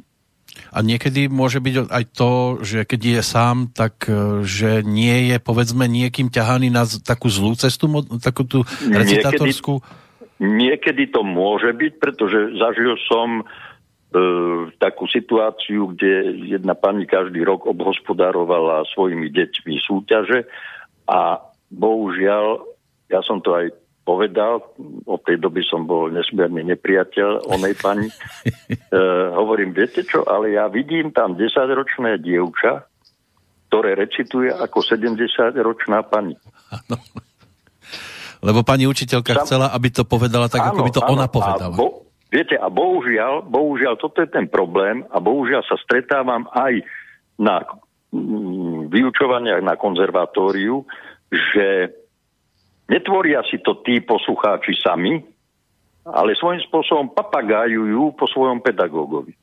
Pedagóg im vyberie báseň, pedagóg im ju zarecituje a oni to opakujú. A mnohokrát je aj výber básne bližší pre toho poslucháča z inej kategórie poetiky, ako povedzme toho pedagóga. Takže aj v, aj v tom výbere by mohol nastať problém. No a vašeho, povedzme, nasledovníka, imitátora ste nestretli? Nie, nie. Nie, nebolo by to ani dobre, keby to niekto chcel odrecitovať tak, ako to robíte. No, viete, ja som mal, ja som mal totiž, ja neviem, či som mal šťastie, alebo čo, ale ja keď som učil e, na konzervatóriu tie 4 roky, tak e, pri skúškach veľakrát mi ostatní pedagógovia nie, teda povedzme, lebo to, to sú skúšky komisionálne, hej, z, z prednesu umeleckého. A tí ostatní kolegovia, tak, ktorí tam sedeli v tej komisii, hovorí, prosím ťa, ako si to dosiahol s týmto človekom? Hovorím, ja som to nedosiahol. Ja som bol len taký ten korektor. Ja som hovoril, toto nie, skús to inak. Toto je výborné, toto si zadrž. Čiže on si tvoril tú interpretáciu tej poézie, ja som mu len robil isté úpravy, že čo áno, čo nie. Nehovoriac o tom, že oni sami si vyberali, lebo tam vždy sú, v každom pol roku sú okruhy. E, povedzme, Balada je prvá, potom je, ja neviem, Hviezdoslav, potom sú Štúrovci. A oni si mus, mali vybrať báseň. No a keď som sa ja dopočul, že veľakrát sa to robilo tak, že ten pedagóg im povedal, tu máš na to, to sa nauč. A už tam je základný moment problému, pretože pre ňo to môže byť absolútne cudzia, cudzí text. Ja som v jednom zo seriálov videl učiteľa e, matematiky, ktorý vstúpil do triedy po absolvovaní písomných skúšok a vraví, vy, ktorí máte trojky, lebo jednotky, dvojky som nedal nikomu, vy môžete zostať sedieť, vy, ktorí máte štvorky, vy máte problém, ale vy, ktorí máte peťky, vy sa môžete rovno zdvihnúť a odísť, lebo na túto školu nemáte. Pokiaľ ide o recitáciu a, a tieto podobné oblasti, boli ste vy takto prísnym učiteľom, alebo aj, aj tiež ste povedali, že e, v tejto triede sedí napríklad, ja neviem, koľko ich tam bolo, ale povedzme, že ich je tam 12, tak poviete, že 6 z vás, žiaľ, zbytočne sem chodíte, môžete sa zdvihnúť a... No, e, viete, takto, umelecký prednes, umelecký prednes nie je v rámci e, školskej e, hierarchie predmetov ani na prvom, ani na druhom, možno na treťom, na štvrtom mieste. Tam je najdôležitejšia herecká tvorba. A treba zase povedať jedno, že nie každý, aj dobrý herec, je schopný dobre interpretovať poéziu.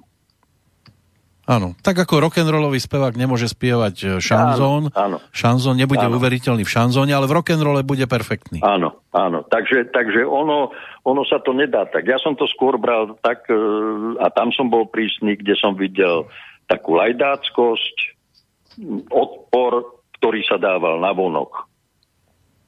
Ocitovať.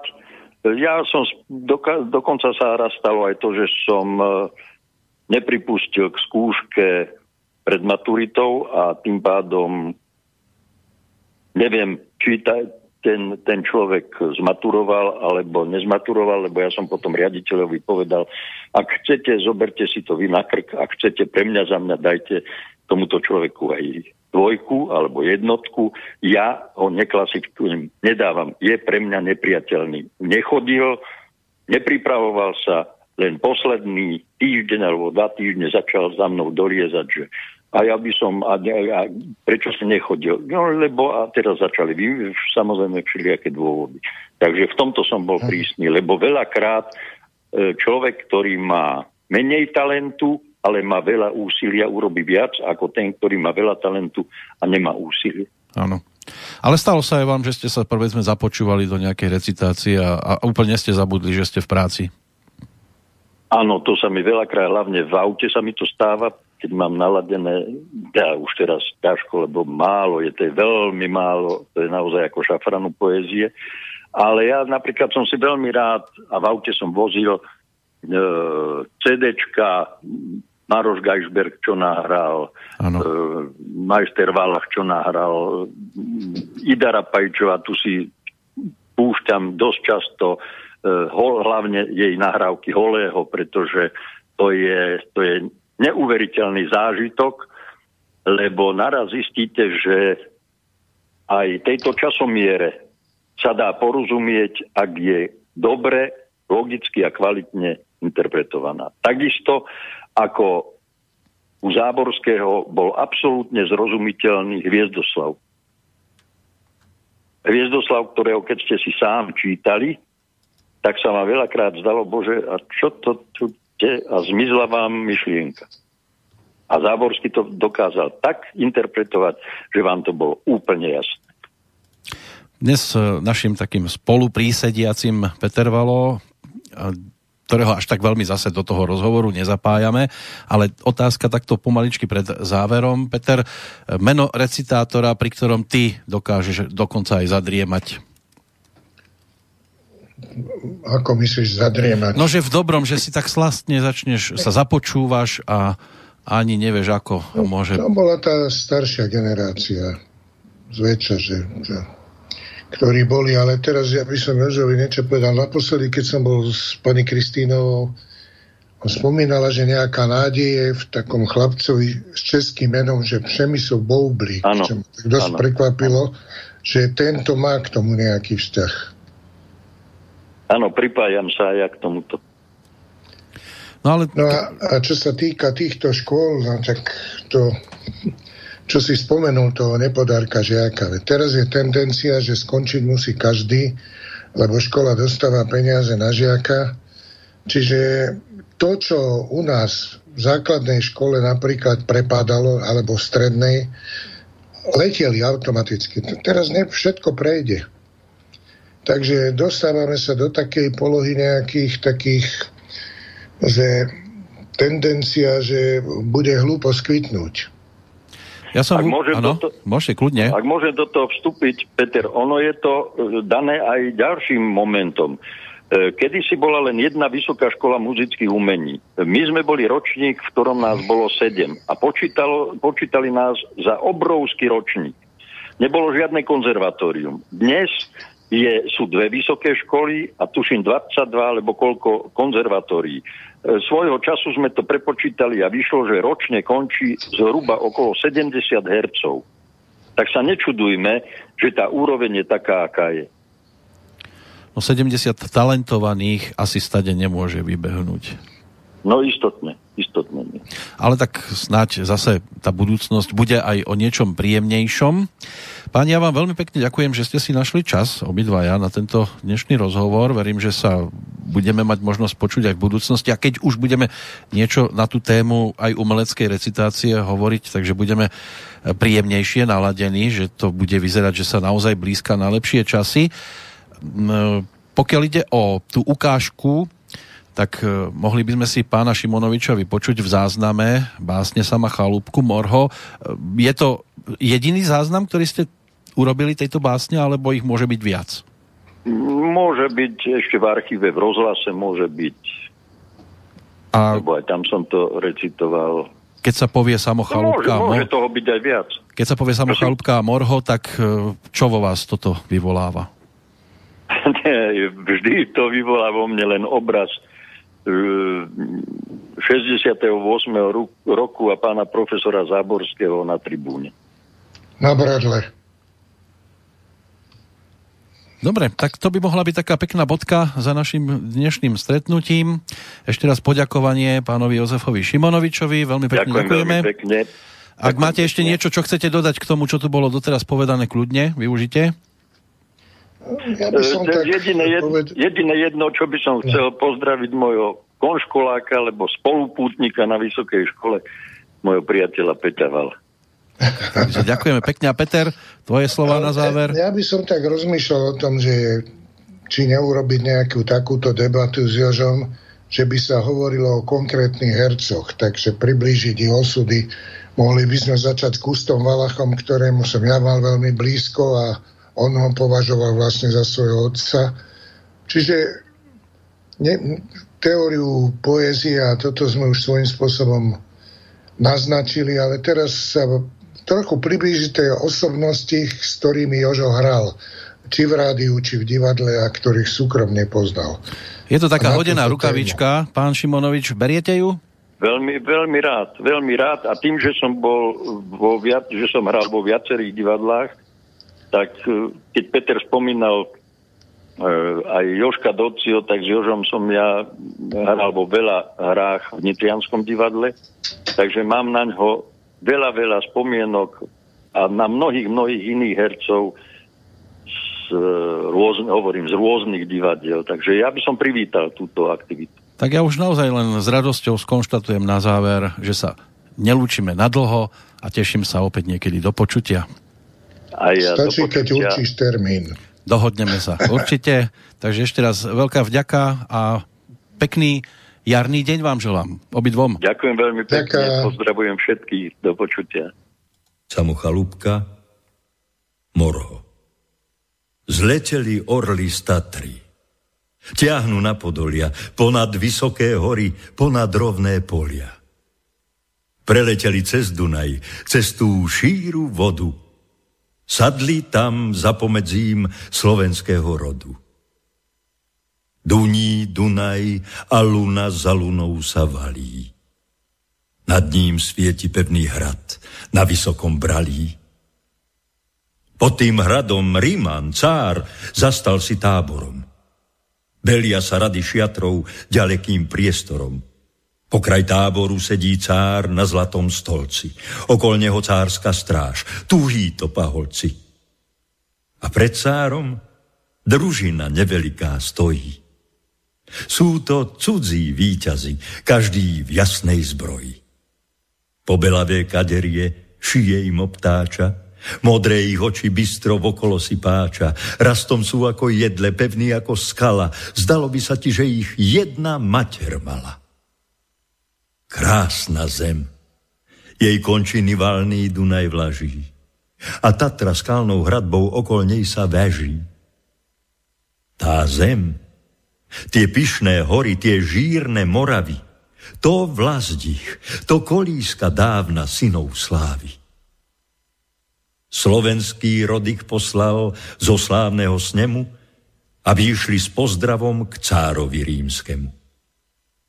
Oni čelom nebijú. Do nôh nepadajú, taká otroč neznáma slovenskému kraju. Lež Božie dary nesú, chlieb a soľ cárovi a smelými sa jemu primlúvajú slovy. Národ slovenský, kňastvo i staršina naša, kroz nás ti slávny cáre, svoj pozdrav prináša. Zem tá, na ktorú kročiť mieni tvoja noha, to je zem naša, daná Slovenom od Boha. Pozri, tu jej končiny valný Dunaj vlaží. Tam Tatra skalnou hradbou okol nej sa veží. A zem to požehnaná, chvála Bohu z neba, máme pri vernej práci voždy svoj kus chleba. Zvyk náš je nie napadať cudzie vlasti s bojom. Sloven na svojom seje, iž nie len na svojom, cudzie nežiada. Ale keď na naše dvere zaklope ruka cudzia v úprimnej dôvere, kto je, ten je, či je on zblízka, či zďaleka, vodne v noci na stole dar Boží ho čaká. Pravda Bohy vydaná káže nám Slovenom, pána madie neprávosť, a väčšia byť pánom.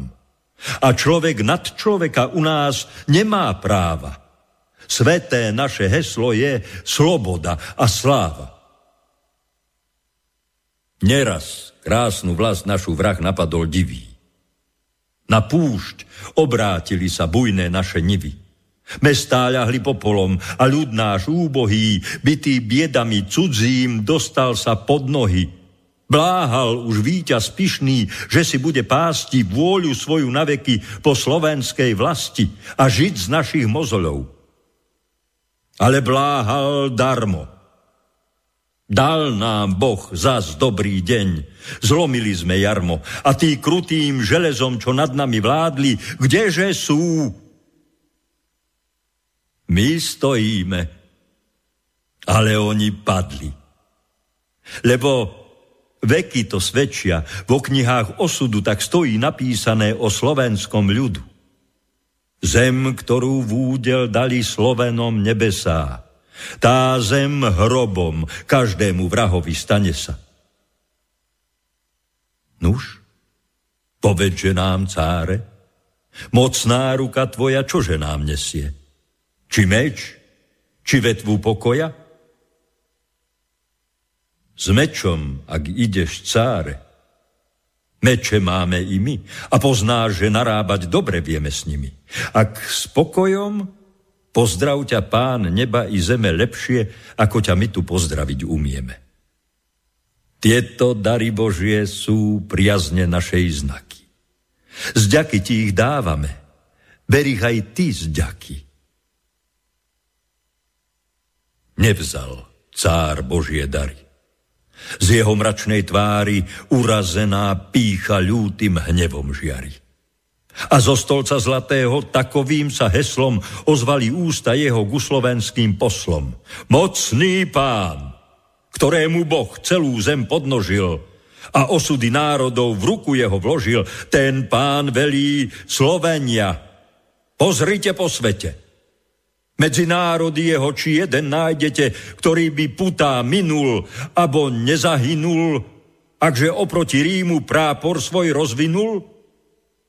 Skloníte šie i vy. Tie krásne roviny, túto zem vašich dedov dostane ľud iný. A spúrné rody vaše pôjdu Rímu slúžiť, strážiť nám naše stáda, polia naše plúžiť. A junač vašu k mojim junákom pripojím. A z nej krajinám rímským obranu pristrojím. A kto sa proti mojim rozkazom postaví, beda mu, ten sám sebe záhubu pripraví. Vedzte, že som pán Rímu. A Rím je pán svetu. To moja cárska vôľa, to vám na odvetu. Hriema pyšný cár, hriema zo stolca zlatého. Lenže Sloven nejde sa ľakať pýchy jeho. Oj, rozovrela tá krv slovenská divoko. A junák ti cárovi pozrel okom v oko a z oka ti mu Božia zablisla sa strela. Ruka sa napružila a na zbroj udrela. A jedným veľkým citom srdcia im zahrali. A jeden strašný ohlas ústa im vydali. Morho! Kríkla družina slovenská odrazu a meč zasvietil v pesti každému víťazu. Morho! Kríkla a razom na cára sa metá. To ti na rímsku píchu slovenská odveta. No dokáž teraz, či máš toľko sily v meči, koľko pýchy vo tvojej cáre bolo reči. Ale ten nie. Zbroje sa bojí podlá duša. A tu ti o slobodu dobrý ľud pokúša. Skočil medzi stráž svoju cár bledý od strachu a zlatý jeho stolec už sa váľa v prachu a mečom za ním Sloven cestu si preráža a junák za junákom padá cárska stráža. Zasurmili surmity. Volajú do zbroje, povstal tábor, do šíkov zvíjajú sa voje a voj za vojom divým útokom ta letí, kde boj na cára bijú tie slovenské deti. Husté prachu kúdoli popoli valia sa, zem dupotom a nebo rikom sa otriasa. A tá naša rodinka, tá slovenská čata už vám je zôkol vôkol od vrahov obstatá. Sto mečov sa každému nad hlavou bliští, lež Sloven nečítava vrahov na bojišti, ale morí. Hoj, morho, detvo môjho rodu, kto kradmou rukou siahne na tvoju slobodu. A čo i tam dušu dáš v tom boji divokom, mor ty len a voľne byť, ako byť otrokom zúri boj a naši nastala si dokola. To vie, že premoc rímsku jej moc nepredolá. Lež, brať moja, ak už len padnúť mi máš v boji to, že mi padni, ako víťazom pristojí. A môj Sloven ešte raz bystré hodil zraky ponad tie šíre rovne na kraj svoj ďaleký Tam na tých horách sivé myhajú sa veže, čo strežú slovenského národa čierťaže. Svetoháj, stovekými zelený lipami, v tajné tam lono túli bohov jeho chrámy. A nad riekou biely dom, v ňom jeho rod milý a v čistom poli dedov posvetné mohyly. Dedov, ktorých meč divých vrahov odrážal nápady. Ich popoli dávno už čierna zem tam kryje ale ich meno posial, v piesni ľudu žije. A sláva zašlých vekov junáka oviala. A duša jeho svetým ohňom splápolala a meč v jeho pravici strašnejšie sa zvíja, bleskom blízka na vraha, hromom ho zabíja. Praštia zlomené raty, bité štíty zvonia a pyšné prilby rímske do prachu sa ronia. Hinú, i naši hinú, ale sťa víťaziť. Žiadna rana zvuk bôľu z úzdym nevyrazí. Vďačne lejú vernú krv po osudnom poli. Hoj, veď padnúť za národ. Oj, veď to nebolí. A boj pomaly tíchne. Strašná búry sila divým svojim zúrením sama sa zničila. A kde naši, čo byli ten Rím svetovládny, lebo koval úmysel na slovenstvo zradný? Kde naši? Hojže Tatro, jasných orlov mati, nikdy sa ti tá tvoja detva už nevráti. Páč, nad valným Dunajom krvavô pobrežia, tam ti tvoji synovia povraždení ležia. Neostal ani kto by tú zvest niesol bratom. Bratia vám za česť rodu padli v boji svetom. Lež každý na junáckej spočíva posteli. Na kope vrahov, zbytých od jeho oceli už nežije a ešte hrozí tá tvár bledá, tá ruka zmeravená, meč odjať si nedá. A cár s okom sklopeným na bojišti stojí. A čo? A zda tých padlých Slovenov sa bojí? Nie lež bezdušné svojich hromady tam vidí a zo svojho víťazstva radovať sa stydí. No zahyň, studom večným zahyň podlá duša, čo o slobodu dobrý ľud môj mi pokúša. Lež večné meno toho nech ovenčí sláva, kto seba vôbec svetu za svoj národ dáva. A ty, Morho, hoj, Morho, detvo môjho rodu, kto kradbou rukou siahne na tvoju slobodu a čo i tam dušu dáš v tom boji divokom, mortilen a voľne byť, ako byť otrokom.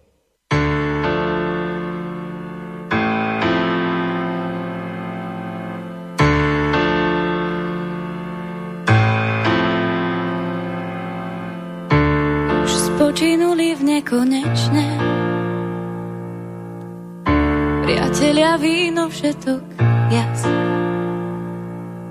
A kto si šepol, pani slečné? Prepáčte, drahá, že vraj chce len vás. Tu sedel, videl, pohár dopil, keď padli pod stôl, nepochopil. Vážne sa pri ňom smiešným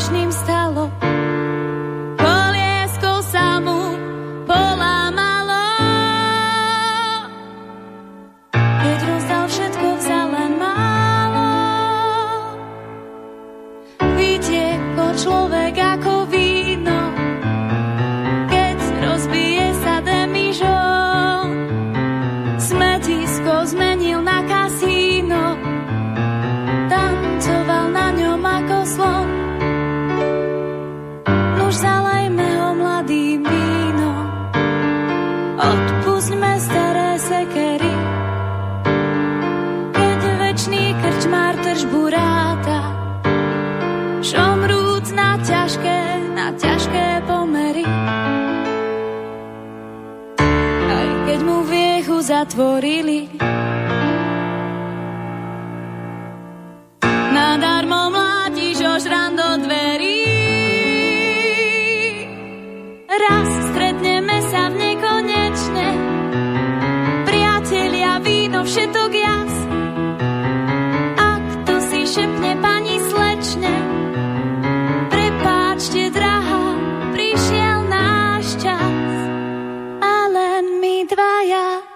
A len